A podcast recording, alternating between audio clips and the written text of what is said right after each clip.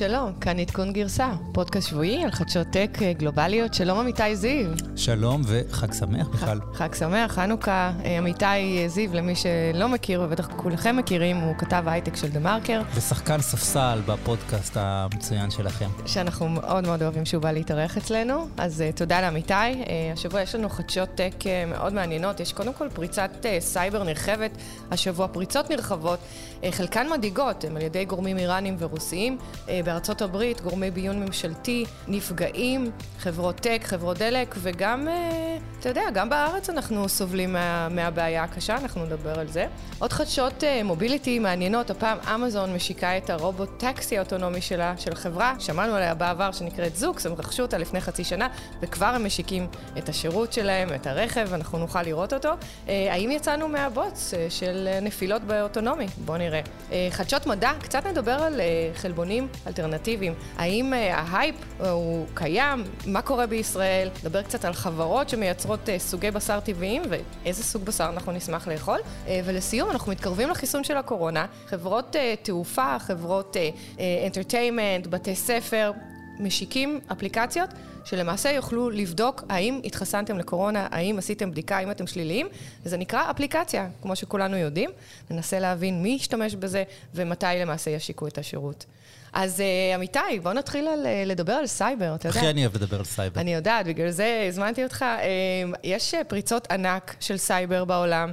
אנחנו רואים גופים ממשלתיים מודאגים מאוד, ארה"ב, ישראל, אירופה, אפילו, אתה יודע, המזרח התיכון. מה קורה פה? תספר לנו ככה את ההיילייטס.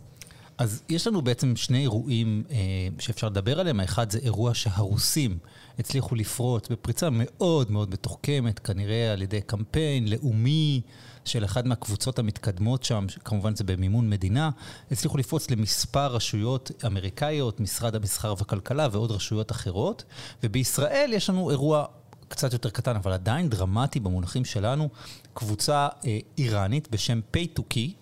היא קבוצה שיש לה שתי מוטיבציות. היא גם רוצה לפגוע בישראל כישראל, וכנראה פועלת בחסות המדינה האיראנית, אבל גם רוצה כופר, רוצה כסף, והיא פגעה עד כה ב-80 גופים בישראל, שהמפורסמים מביניהם זה הבאנה לאבס, שהיא בעצם זרוע של אינטל היום. אינטל שילמה 2 מיליארד דולר על החברה הזאת לפני כשנה, עבור הקניין הרוחני שלה, עבור איך שהיא מתכננת צ'יפים, ועכשיו כל זה כנראה בידי האיראנים. האיראנים פשוט לקחו את החומר הזה. אז מה, האיראנים הולכים, האיראנים הולכים לייצר צ'יפים? זה באמת מעניין אותם ה-IP, או שהם רוצים לעשות רעש בלאגן ולהראות את היכולות שלהם, אולי לאיים על מדינת ישראל, ליצור איזשהו, אה, אתה יודע, בסיס למלחמה? קודם כל, לא הייתי מזלזל ביכולות הטכנולוגיות שלהם, זו מדינה שיש לה כורים גרעיניים, אז יכול להיות שהם גם רוצים את הידע הזה של צ'יפים, אבל אנחנו נמצאים עם האיראנים כרגע בחזית סייבר מאוד רועשת, החל מאפריל. באפריל הם תקפו לנו מתקני מים, ואנחנו בתגובה תקפנו איזשהו נמל ים שלהם, ועכשיו גם חיסלנו איזשהו מדען גרעין שלהם, אז, והם לא מוותרים, הם אומה שידועה בנקמנות ובסבלנות שלה,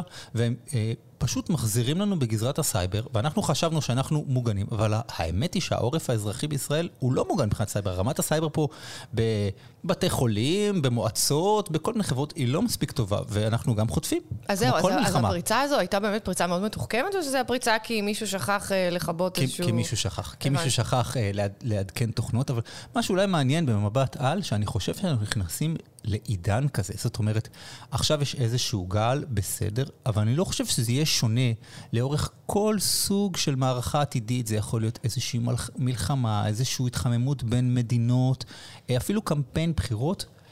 לדעתי הכל ילווה באיזושהי מערכת סייבר, וכמו שכותבים אה, מומחי האבטחה כרגע, winter is coming. אנחנו צריכים להיערך שזה מרחב נוסף, מימד נוסף שבו אנחנו צריכים להילחם להיות מוגנים וגם אה, לתקוף. כן, זה מעניין, כי אתה יודע, מה שהיה עם הרוסים, אתה יודע, דיברת על האיראנים, אז מסתבר שהאקרים רוסים אה, אה, בעצם אה, מטעם הממשל, לא תגיד, אה, אתה יודע, ילדים, הם פרצו למשרד המסחר והכלכלה האמריקאי, וגם לחברות נפט, לחברות טלקום, אה, חברות טכנולוגיה, וגם ממשלות אחרות באירופה, באסיה, במזרח התיכון. אה, הזה, קוראים לו Crazy Bear, הדוב המשוגע, שזה מעניין, השם, ומסתבר שהפריצה הזו התחילה במרץ. זה לא משהו חדש, רק הודיעו עליו בשבוע האחרון, פריצה ענקית. הם בעצם חדרו למערכות מיילים דרך uh, שירות עדכון uh, תוכנה של uh, FireEye. FireEye זה חברת סייבר סקיורטי מסתבר מאוד ידועה, שעובדת בכל העולם. חברה שלמעשה באה ורוצה להגן על רשתות תקשורת בתוך ארגונים, אה, בעיקר ארגונים מסווג, מסווגים, אבל גם אה, חברות. הם בעצם מחפשים את ה-vulnerabilities ברשתות התקשורת האלה. אה, זה די פדיחות, כי בעצם מה שקרה, שהחברה הזו באה להגן על ארגונים, והרוסים, ההקר הזה, הוא בעצם הצליחו להגיע לטולס של הרטימס, אלה שבאים לבדוק את האיכות של הסייבר שלך בחברה, ובעצם חדרו לשם.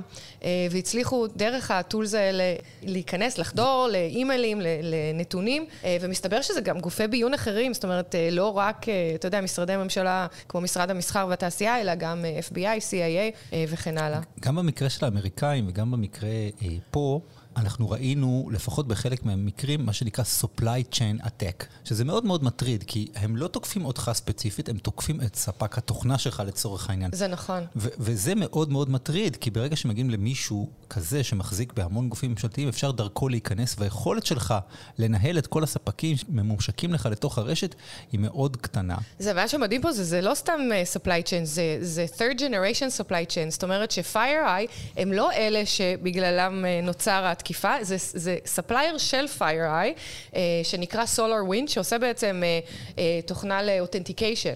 כן. Uh, והאותנטיקיישן בעצם uh, uh, נפרץ. ו-SolarWind באות, באותו יום. באותו יום, אני חושב שהניסט האמריקאי הודיע לנתק מהרשת 18 אלף התקנים, לנתק עכשיו מהרשת, והמניה צללה ב-23 אחוזים, זאת אומרת, אירוע דרמטי בכל, בכל המובנים. כן, מסתבר שהם גנבו אינפורמציה על הקוביד, אה, כל מיני דברים שקשורים למחקר של, של החיסון, של ה-COVID-19, של הקורונה, אה, מהפנטגון, אה, ו, ונתונים על תחלואה בארצות הברית, מעבר לאימיילים ונתונים מאוד אישיים של אנשים בכירים בממשל. אה, אני לא יודעת מה להגיד לך, זה, זה, זה מדהים, זה מפחיד. זה מפחיד, זה תחילתו של עידן כזה. זו הייתה פריצה מאוד מאוד מתוחכמת לארצות הברית. אוקיי, ועוד קצת חדשות רכב אוטונומי. יש חברה שקוראים לה זוקס, וראיתי שהם אה, בבעלות אה, אמזון כרגע. הציגו השבוע לפני השקה רכב אוטונומי. אבל אוטונומי מלא, זאת אומרת, אין לו הגה אפילו, זה לא נהג בטיחות וכאלה, והוא רכב שמיועד לרובוטקסי, לשאטלים, לשרד רייד של עד ארבעה אנשים. והוא אוטוטו מגיע לשוק, זה, זה די מטורף, לא? מה קורה פה? הרי אנחנו הספדנו את הרכב האוטונומי לרגע. נכון, אז זהו, שאנחנו לאחרונה שומעים על אה, המון חדשות בתחום הרכב האוטונומי. גם בשבוע שעבר דיברנו אה, שב Web Summit, אה, אתה יודע, אמנון שעשוע דיבר עם יאנג סון מסמסונג, ובעצם דיברו על עתיד הרכב האוטונומי, ומדברים על זה שכרגע המודל העסקי הנכון הוא לרובוטקסי, אבל בעתיד יהיו רכבים אוטונומיים גם משפחתיים. ואנחנו בעצם רואים שאמזון נכנסת לתחום, והאמת היא שזה בכלל לא מפתיע אותי. זה מפתיע אותך, אמיתי? לא, קודם כל צריך גורילה בשביל להיכנס לזה, ואנחנו רואים באמת שמי שמוביל את הפיתוחים בדברים האלה זה גוגל ואמזון, ואפילו ראינו עכשיו אה, השקה של קרוז יחד עם וולמארט, זאת אומרת, וקרוז זה של אה, GM. GM, נכון. אז צריך ענקיות בשביל הדבר הזה, אבל באמת אנחנו באיזשהו גל ירוק, אנחנו ברצף השקות חיוביות לגבי הרכב האוטונומי, וזה אחרי ש... הרי בהתחלה דיברו, הנה זה אוטוטו כאן. ואז פתאום היה מין נסיגה ענקית כזאת ברכב אוטונומי, חברות נסגרו, אמרו 2030 אולי נתחיל לראות, ופתאום בשבועות האחרונים אנחנו רואים עוד ועוד. נכון. ממש השקות. השקות, ואתה יודע, יש גם אה, מכירות חיסול, כמו שנקרא, כל מיני חברות סטארט-אפים שבאמת חשבו שזהו, זה הולך אה, ליפול ולא יהיה רכב אוטונומי. אנחנו רואים שהחברות הגדולות עושות רכישות, גם אה, אפל רכשה את Drive.ai, ועכשיו אמזון לפני חצי שנה רכשה את זוקס, והיום בעצם משיקה את, ה, את הרכב. אז מה, אתה יודע, יש, יש כאן הסבר מאוד מאוד מעניין על מה שקורה ברכב האוטונומי, והוא קצת מסביר, אה, קצת ככה משיק ל... ל לגרטנר. אני לא יודעת אם אתה מכיר את העקומה של גרטנר. ה hype cycle. ה hype cycle, בדיוק. אה, ב hype cycle של גרטנר, שמאוד אה, נכון להשתמש בו כשמנסים להעריך אה, השקעות בטכנולוגיה, להבין האם חדשנות היא בעצם פורצת דרך, או משהו שהוא הייפ והולך ליפול. אז בעצם יש שם חמישה שלבים, שאני אשמח לעבור עליהם ככה, כדי שהמאזינים שלנו יוכלו להכיר את זה, כי זה נכון לא רק לרכב אוטונומי, זה נכון לכל תחום טכנולוגיה. כן. אז זה מתחיל בעצם בחדשנות פורצת דרך, שבעצם מדברים על innovation trigger, יש איזשהו רעיון, וסטארט-אפים מתחילים לעשות חדשנות, ובעצם רואים שזה באמת נורא נורא מעניין. כמו שקרה, אתה יודע, לפני חמש, ארבע, חמש שנים בתחום הרכב האוטונומי. נוצרים המון סטארט-אפים, ולאט לאט זה, זה, נבנה, זה נבנה, אבל יועצות של הסטארט-אפים עולות, חברות משקיעות, כולם רוצים לאחוז ב-IP, ב-intellectual property של, ה, של התחום הזה. וזה מה שקרה ברכב האוטונומי. אה, באיזשהו שלב אתה מגיע לשיא של הבועה, שאתה מתחיל לראות כמה הצלחות. אתה רואה למשל אה, את קרוז נקנית על ידי GM, אבל אין הרבה הצלחות. זאת אומרת, אה, עדיין המשקיעים רוצים, ואנחנו מתחילים לראות שבעצם יש איזשהו inflation ב-expectations. זאת אומרת, אתה לא רואה רכבים אוטונומיים על הכביש, אבל אתה רואה שכן יש exits לטכנולוגיות האלה. זה בעצם שיא הבועה, זה השלב השני. השלב השלישי הוא שלב מאוד מעניין שכולם דיברו עליו בשנה האחרונה, זה שלב ההתפכחות. אה, זה נקרא trough of, of disillusion. בעצם אתה מתחיל להבין שזאת לא המציאות. אולי בעצם יש כאן פנטזיה, וזה הנפילה של ה curve. זאת אומרת, אה, היית באיזשהו peak ועכשיו אתה מתחיל לרדת. אה, יש פחות השקעות, יש פחות סטארט-אפים. אנחנו רואים שרק החזקים שורדים, ואנחנו רואים גם הרבה ייחודים. זאת אומרת, סטארט-אפים נקנים, או ששתי חברות גדולות מתחילות לעבוד על הטכנולוגיה ביחד. אנחנו ראינו שאובר בשבוע שעבר הכריזו שהם מוכרים מוכרים את ה... מוכרים החוצה, כן. כן, מוכרים החוצה את החטיבה של האוטונומי, הם עדיין מושקעים באורורה, שזו החברה שמכרו לה את הטכנולוגיה, שברגע שיהיה להם את הרכב האוטונומי הם יוכלו uh, בעצם להשתמש בו, אבל הם מכרו... הם יקטנו את החשיפה. יש פה הרבה יותר פוקוס, uh, ויש פה הרבה יותר uh, uh, בהירות בעצם מה, מה צריך, מה ה-challenges ומה ה-opportunities. ואנחנו באמת מתחילים לראות אה, שיש חברות כמו אה, גוגל, אה, שהתחילו, אה, אתה יודע, מעט, אבל יש כבר אה, מוניות אה, אוטונומיות אה, שנוסעות בלי נהג בסן פרנסיסקו. סיסקו זה בעיקר לבדיקה. אה, אנחנו רואים את אמזון ש, שמשיקה, הם לא, הם לא הודיעו מתי השירות, אבל אה, הם כן הראו את הרכב. אה, אנחנו יודעים שגוגל, או ויימו בעצם, התחילה ניסויים של רכבים אוטונומיים בלי נהג בפיניקס. בפיניקס, כן. לפני שבוע, שבועיים. אנחנו נמצאים איפשהו בשלב שבין ההתפכחות לשלב הבא, שהוא השלב החמישי, שזה נקרא slope of enlightenment, זאת אומרת שיש תקווה. אנחנו מבינים שיש תקווה, יש הצלחות, יש... יש לא הרבה, אבל אנחנו מתחילים לראות את זה על הכביש, אה, את הרכבים האלה, יש פוקוס. והשלב האחרון זה ה plateau of, זה בעצם כשיש יש, יש יעילות ומתחילים לראות את ה-adaptation ב mass market, זאת אומרת שרואים, ברגע שיראו הרבה מכוניות אוטונומיות על הכביש, זה, זה השלב של ה, אה, בעצם plateau of productivity. אז אני חושבת שאנחנו נמצאים איפשהו בין ההתפכחות אה, לתקווה. אה, וכן, זו מגמה מאוד מאוד חיובית. זה ממש מגניב. אגב, אני לא לחוץ שזה יהיה לרכבים פרטיים, אני יותר נלהב מזה שזה יהיה לרכבים משותפים, כי ככה אתה בעצם חוסך מכוניות על הכביש, ואם זה יהיה רק לרכבים פרטיים, אומרים שאולי להפך, שגם הילד יוכל להזמין פתאום אוטו, לנסוע בו, ויהיה פה איזשהו, לכל בן משפחה, הרי לא צריך נהג, יהיה פתאום אה, כן. אוטו צמוד. לא צריך לקחת אותם מהגן, לא צריך להסיע אותם, זה הכל ככה, אתה יודע, הרובוט לוקח, אוסף מהגן, נכנס... אז גם אה, חלב בדרך. לגמרי, ושיבשל, יכין לזניה. קצת על הרובוט-טקסי של אמזון, כי אני חושבת שזה מעניין לראות איך הוא שונה, למשל, ממכונית של טסלה. טסלה זו מכונית יפה, מכונית משפחתית, מכונית ספורט, אה, גם SUV, גם רכב קטן. פה הם למעשה מדברים על איזושהי קופסה על גלגלים. אה, זה ממש נראה כמו קופסה. אה, נכנסים בה ארבעה אנשים. יושבים אחד מול השני כמו בקרון רכבת. נכון, זה אולי נראה, כן, זה סוג של בין מרכבה לקרון רכבת, קשה לי להסביר. קודם כל זה רכב חשמלי, זה רכב אוטונומי, כמו שאמרת, אין לו, אין לו הגה. הוא יכול להיות עד 16 שעות הם טוענים בלי הטענה, זה בטריה די רצינית, יש שם שתי בטריות, זה מחולק לשתיים, של 133 קילוואט שעה, רק ככה לסבר את האוזן, לטסלה יש בטריה של 85 קילוואט שעה, זו בטריה יותר גדולה, יש להם שני מנועים, הרכב הזה יכול לנסוע קדימה ואחורה, בלי לעשות רוורס, מקסים. שני מצבים, אה, והוא יכול להגיע עד 120 קילומטר לשעה, זאת אומרת, זה לא צעצוע, זה לא רכב שנוסע, אתה יודע, כמו קרון רכבת בתוך עיר, אה, זה באמת אה, רכב רציני, ויש להם אפליקציה, זה הכל מאוד, יש user interface נורא מגניב, בכל מושב יש גם, אתה יודע, את, ה, את ה screen, ואתה יכול לקנות דברים, ואתה יכול לשנות את המוזיקה, אה, ויש גם אפליקציה של ride hailing. זאת אומרת, זוקס בעצם פיתחה את כל הפלטפורמה, גם את הרכב עצמו, גם את כל הפלטפורמה של האוט, האוטונומית, וגם את כל ה user interface, שהוא בעצם פה העיקר. אני חושבת שאפל, אתה יודע, עם הרכישה של, של Drive AI, למרות שהם פיטרו אנשים, והם יבואו גם עם איזשהו... באיזשהו שלב עם משהו מאוד חזק. קונספט של, של רכב, שזה לא כל כך משנה איך הוא נראה, זה משנה מה הוא נותן לך, וכמה מגניב זה לנסוע כן, בו. כן, ואולי רק שווה לציין שיש תמיד נקודה ישראלית, או תהיה נקודה ישראלית, כי אה, בדיוק השבוע מוביל איי הציגה שוב הדגמה של נסיעה במינכן, מאוד מרשימה ברכב אוטונומי, אחרי שהם עשו כזאת כבר בירושלים, שזה עוד יותר מפחיד בעיניי. ויש פה מלא חברות בתחום הליידר, יש פה את ויה שדואגת לכל הפלטפורמה של הרייד, הלינג ושיתוף, זאת אומרת, יש גם נקודה ישראלית, ואם התחום הזה יצמח, יהיו שם גם ישראלים בתוך. כן, מה, שאני, מה שאנחנו רואים זה שהישראליות בתחום הרכב נהיות חזקות יותר, הטובות באמת נהיות חזקות יותר. השבוע אינוויז הכריזה שהיא בעצם מנפיקה. הולכת לבורסה, כן. כן, הולכת לבורסה על, על שלד. שווי של 1.4 מיליארד כן, דולר. מדהים, זו חברה מטורפת, באמת גאווה ישראלית.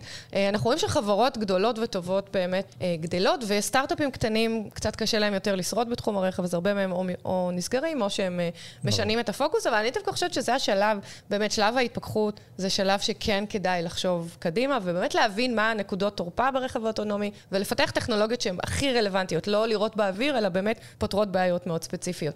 דרך אגב, אתה שמעת על הרכישה של זוקס? אתה יודע ככה בכמה הם נמכרו? אני, זה היה סוג של מכירת חיסול, זאת אומרת, הם חיפשו מי יקנה אותם, ואני חושב שזה היה כסף קטן, לפחות במונחי אמזון, 1.2, אם אני זוכר נכון. כן, אז 1.2 מיליארד דולר, כן. וזה יחסית רכישה מצוינת לאמזון, זו חברה שהשקיעו בה, אז בזוקס נכון. השקיעו קרוב ל... וכולם חשבו שאמזון השתמשו בזה בשביל לעשות משלוחים, נכון. אבל לא, זה ממש רכב לשאטל ולאנשים. נכון, שזה, שזה מדהים, ואנחנו נחכה לראות את ההשקה שלהם.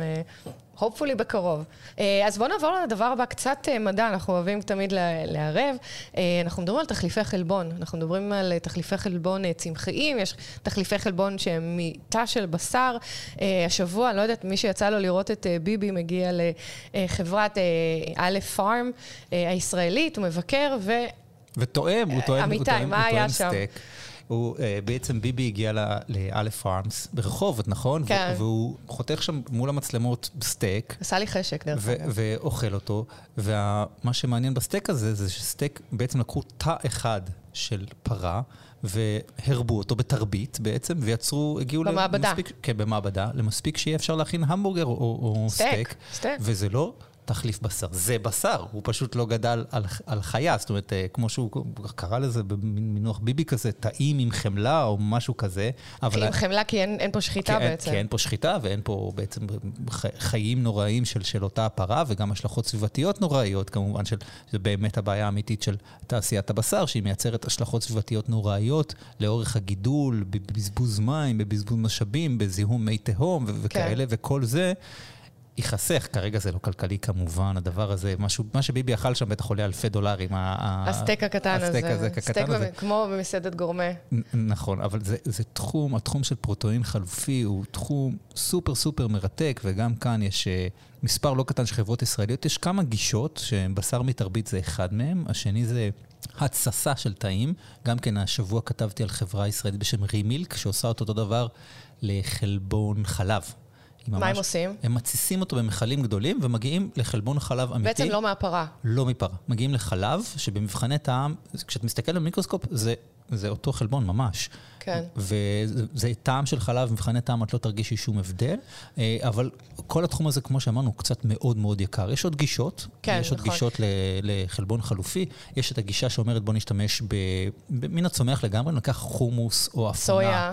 או סויה, ונמצה יותר טוב את החלבון. יש בישראל כמה חברות שעושות את זה, ומגיעות לאחוז חלבון של 70 אחוז חלבון, ביחס נגיד למנת חומוס שזה 20 או 25 אחוז חלבון, ומזה נייצר חלבון חלופי ואותו נהפוך לאבקה ונוסיף לכל מיני דברים. זה כמו Beyond Meat, נכון? החברה... Beyond Meat עושה את זה בדיוק עם, עם אפונה, Beyond Meat ו Impossible Food עושה את זה עם אפונה, ויש עוד גישה שאולי קצת מגעילה, להשתמש בחרקים, לקחת או חרגולים. המרוץ למיליון. או, רימ, או רימות של, של זבובים. אפשר לגדל כאלה, בגלל שהם מתרבים נורא מהר, בתאים מאוד קטנים, לגדל המון המון המון. לוקחים את החרגולים האלה, גורסים אותם, יוצרים אבקה חסרת טעם לגמרי, אבל עשירה מאוד בחלבון, שאפשר להוסיף לכל מיני אוכלים, ואז בעצם יש לך חלבון מאוד זמין. ויש חברה כזאת בישראל, קוראים לה חרגול, יש אפילו יותר מאחת. כן, יש... ראיתי אותה במרכז פרס לשלום, מגיש, יש שם איזושהי מצגת, ובעצם נותנים לך לגעת בחלבון ומציעים, בחרגול, ומציעים לך לאכול אותו. וזה די מטורף, ואני אגיד לך משהו מעניין על חרגולים, זה כשר פרווה. אוי, באמת. לא רק שזה כשר, זה החליט? פרווה. כנראה בגמרא היה כתוב פעם. אז מותר את זה עם, כל דבר. אז. רציתי קצת לדבר על חברת אלפארם, כי זו באמת חברה מאוד מעניינת. אז מה שהם עושים, מייצרים זה בעצם בשר מתורבת, כמו שאמרת, והם אחד המובילים בעולם, כי הם בעצם מצליחים לייצר גם סטייקים. זאת אומרת, הרבה חברות לוקחות תא והופכות אותו לחלבון, אבל הם מצליחים לייצר סטייקים בעצם בנתח אחד, לא, והם לא משתמשים בכלל בהנדסה גנטית. וכמו שאמרת, מה שמעניין זה שהם משתמשים בשברים מהמשאבים הטבעיים שצריך בשביל לגדל בשר. לא יודעת אם יצא לך לראות את הסרט Life on, on Our Planet, סרט מדהים בנטפליקס של דייוויד אטינבורו, שבעצם מדבר על, אתה יודע, זיהום הסביבה, אפקט החממה, העולם שהולך ונכחד, ובעצם אנחנו רואים שהחברות האלה הולכות ועוזרות בעצם לעולם להיות טוב יותר ונקי יותר ולהשתמש בפחות ריסורסס, וזו בעצם, בעצם אחת מהן. שאלתי מה מיוחד בה, כי בעצם, אתה יודע, יש חלבון, הרבה חברות שבעצם לוקחות תו והופכות אותו לחלבון, אז הם טוענים שהם החברה היחידה עם יכולות טכנולוגית לייצר סטייקים ולא בשר, ובעצם הם לא משתמשים בטכנולוגיות של הנדסה גנטית. הם פיתחו חמישה מודלים מאוד מעניינים לייצר את הבשר הזה, והם מובילים בתחום. מה שעוד רציתי להגיד זה שהבן שלי החליט שהוא נהיה יום צמחוני, יום לא צמחוני. כל הכבוד. בעקבות הסרט הזה של דיוויד אטנבורו. אז, אז אני עוד לא ראיתי, אבל אני פטור, כי אני טבעוני כבר הרבה שנים. אה, יפה. אני, היה לי שלב טבעוני. אגב, בגלל זה אני שמח שעושים את כל הבשרים החלופיים האלה, אני קצת מתגעגע, אז, אז, אז זה נחמד מאוד. אבל אני חושבת שהשאלה היא אם בעצם תא של פרה מבחינתה, מבחינתך זה, זה פרה, או שזה לא פרה? אני חושב שזה עובר. עובר. חרגולים מעוכים לא הייתי אוכל. לא היית אוכל. אבל... אוקיי. תא של פרה, תא אחד, שריבו, הרי לא צריך להרוג אותה בשביל זה. נכון. אני, קשה לי למצוא בזה פסול מוסרי, והייתי מוכן לאכול המבורגר. אז דרך אגב, מקדונלדס הודיעו השבוע שהם מפתחים, יש להם פיתוח חדש של המבורגר ללא בשר, שמבוסס על צמחים. הם עד היום עבדו עם ביון מיט, אבל כן. החליטו ש... מקדונלדס תמיד היו קצת באיחור בזה, בטח כן, בארצות קצת, הברית. נכון, הם קצת behind. בארצות הברית הם היו behind, ובורגר קינג הקדימו אותם, אפילו קנטקי פרייד צ'יקן הקדימו אותם, ועכשיו הם הכריזו שהם ישיקו את הבורגר הצמחוני שלהם בארצות הברית, הוא נקרא מקפלנט, אם אני לא טועה, וזה נחמד, זאת אומרת, באמת העולם לא עומד בזה. זאת אומרת, אחת החברות שדיברתי איתן בנושא אמר, אמרו לי, זה לא sustainability, לא רק ברמה הסביבתית, התעשייה הזאת בקצה גבול היכולת שלה עם הגידול בעולם ועם ההתמערבות בעולם ועם הביקוש לבשר בעולם המזרחי והביקוש לחלב בעולם המזרחי, התעשייה הזאת בקצה כושר הייצור שלה. אי אפשר להגיע לכולם, אי אפשר לספק לכולם, והעולם... צריך. זקוק לחלבון. נכון. יש, יש protein gap שצריך למלא, בגלל זה החברות האלה הן, הן בהחלט מרגשות ומשמחות. אז, אז אתה יודע, ה challenge העיקרי פה מסתבר, זה באמת לסגור את הפער בין מחיר הבשר למחיר הבשר הטבעי הזה, שכי הוא עדיין מאוד יקר לייצר אותו. וזה ה challenge, ואם אתם סטארט-אפים יכולים להציע משהו, אז ביבי גם ישמח לשמוע, הוא הודיע שהוא הולך... שישראל תהיה מעצמת חלבון מה... חלופי, כן, ככה הוא אמר. כן, בדיוק. אז יש עוד איזושהי עיירה קטנה באנגליה, שגם היה כותרות בוושינגטון פוסט השבוע שהם נהיים המעצמה לחלבון חילופי, אז אנחנו אוקיי. נתחרה איתם. נתחרה איתם. אבל הם הולכים לייצר 55 טון של בשר שהוא על בסיס צמחי.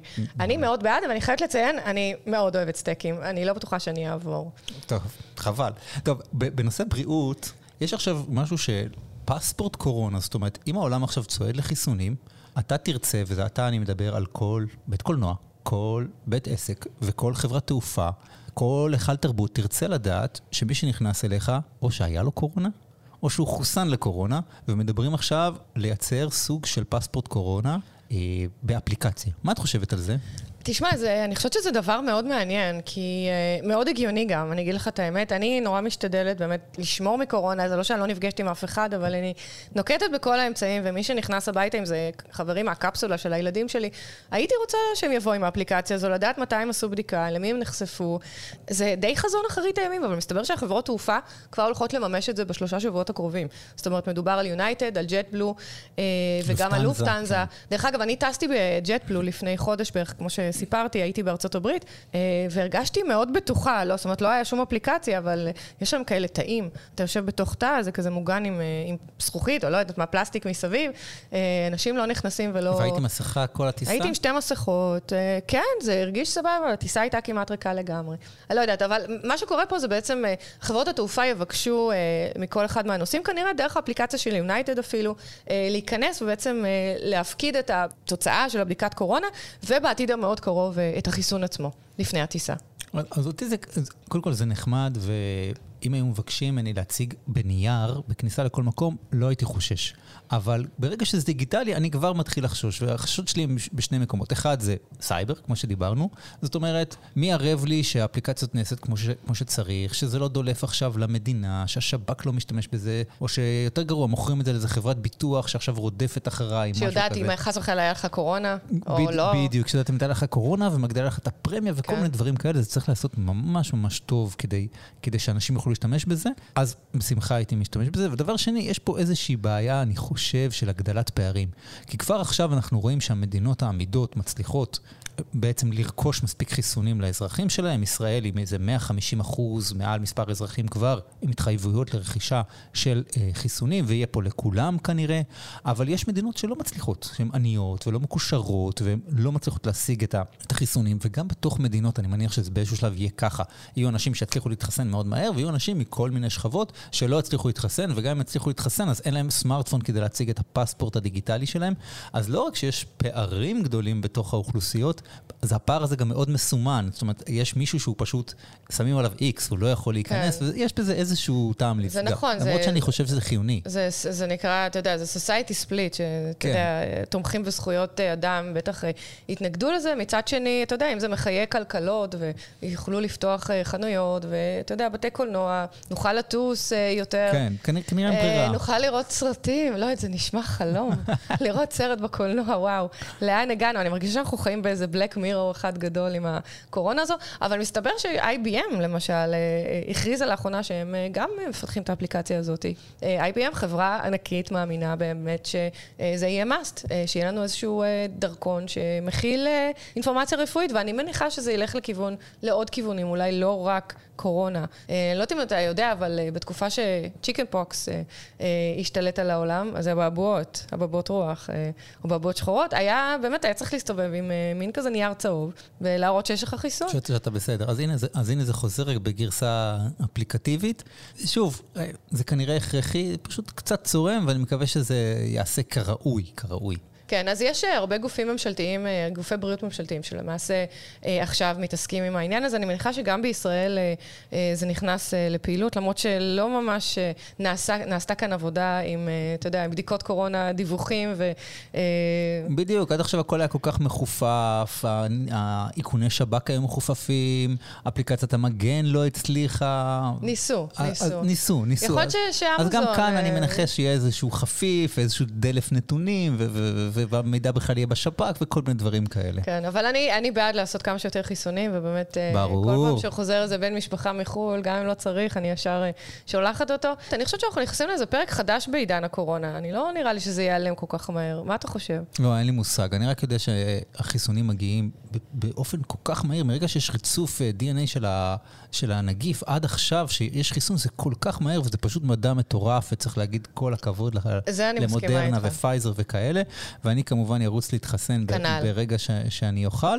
ולא יודע, אולי כשניפגש פה בעוד כמה פרקים, אנחנו כבר שנינו נהיה מחוסנים, ולא נעלה עם מסכה... ב... כן, נוכל להתחבק, לא נעלה עם מסכה במעלית, הלוואי, הלוואי. אני לא יודעת, אני, אה, קודם כל, אה, בעניין הפיתוח של התרופה, אתה יודע, עכשיו התחילו באמת אה, לקדם את החיסונים בכל מיני מקומות, בעיקר בתי חולים, ואני קראתי מסמך מאוד מעניין, שלמעשה טוען שהסיבה למהירות של הפיתוח של התרופה היא בעצם לאו דווקא חיפוף במספר הנבדקים, אלא יותר באמת הריצוף הגנטי של, ה, של הווירוס שנעשה בממש ימים, אה, יחד אה, בשיתוף פעולה עם כל כך הרבה מדינות. אה, ובעצם טוענים שנעשו פה יחסית מספיק בדיקות, מספיק אנשים לקחו את החיסון, ובאמת זה, נחיה זה, ונראה. זה מגניב, זה מראה שהאנושות, כשהיא ממש רוצה, אז היא יכולה. היא יכולה, ואתה יודע, אנחנו באמת רוצים לצאת מזה. כן, אני בעד, אני הולכת להתחסן ברגע ש... שייתנו לי את האישור. אז אה, זהו, נקווה שכולנו נהיה בריאים עד אז, אה, זה ייקח עוד בטח כמה חודשים. אה, דיברתי עם איזה קולגה היום, ואתה יודע, על Q1, מה הולך להיות, אז הוא אומר, תהנו מהשקט של Q1, Q2 יחזור להיות הטירוף של הנסיעות, והפגישות, והפקקים, והכל והכל. אז זהו, תהנו, בקיצור, זה הכי חשוב, ושיהיה חג שמח. נגיד תודה לוורטקס שאירחו אותנו כאן. כן, תודה לוורטקס, בקומה גבוהה. גבוהה 29, עם נוף לים, כשיש גשם, ממש מגניב. כן, מאוד, מאוד קוזי פה, ותודה לעמיתי זיו, כתב ההייטק של דה מרקר. תודה שהזמנתם. תודה לגלי צה"ל, תודה לנבות וולק, העורך שלנו, מגלי צה"ל דורון רובינשטיין, לעורך שלנו רועי קליקר, העורך שלנו, ותודה לתור צוק שמטיילת. אז... תהני, תור. ביי.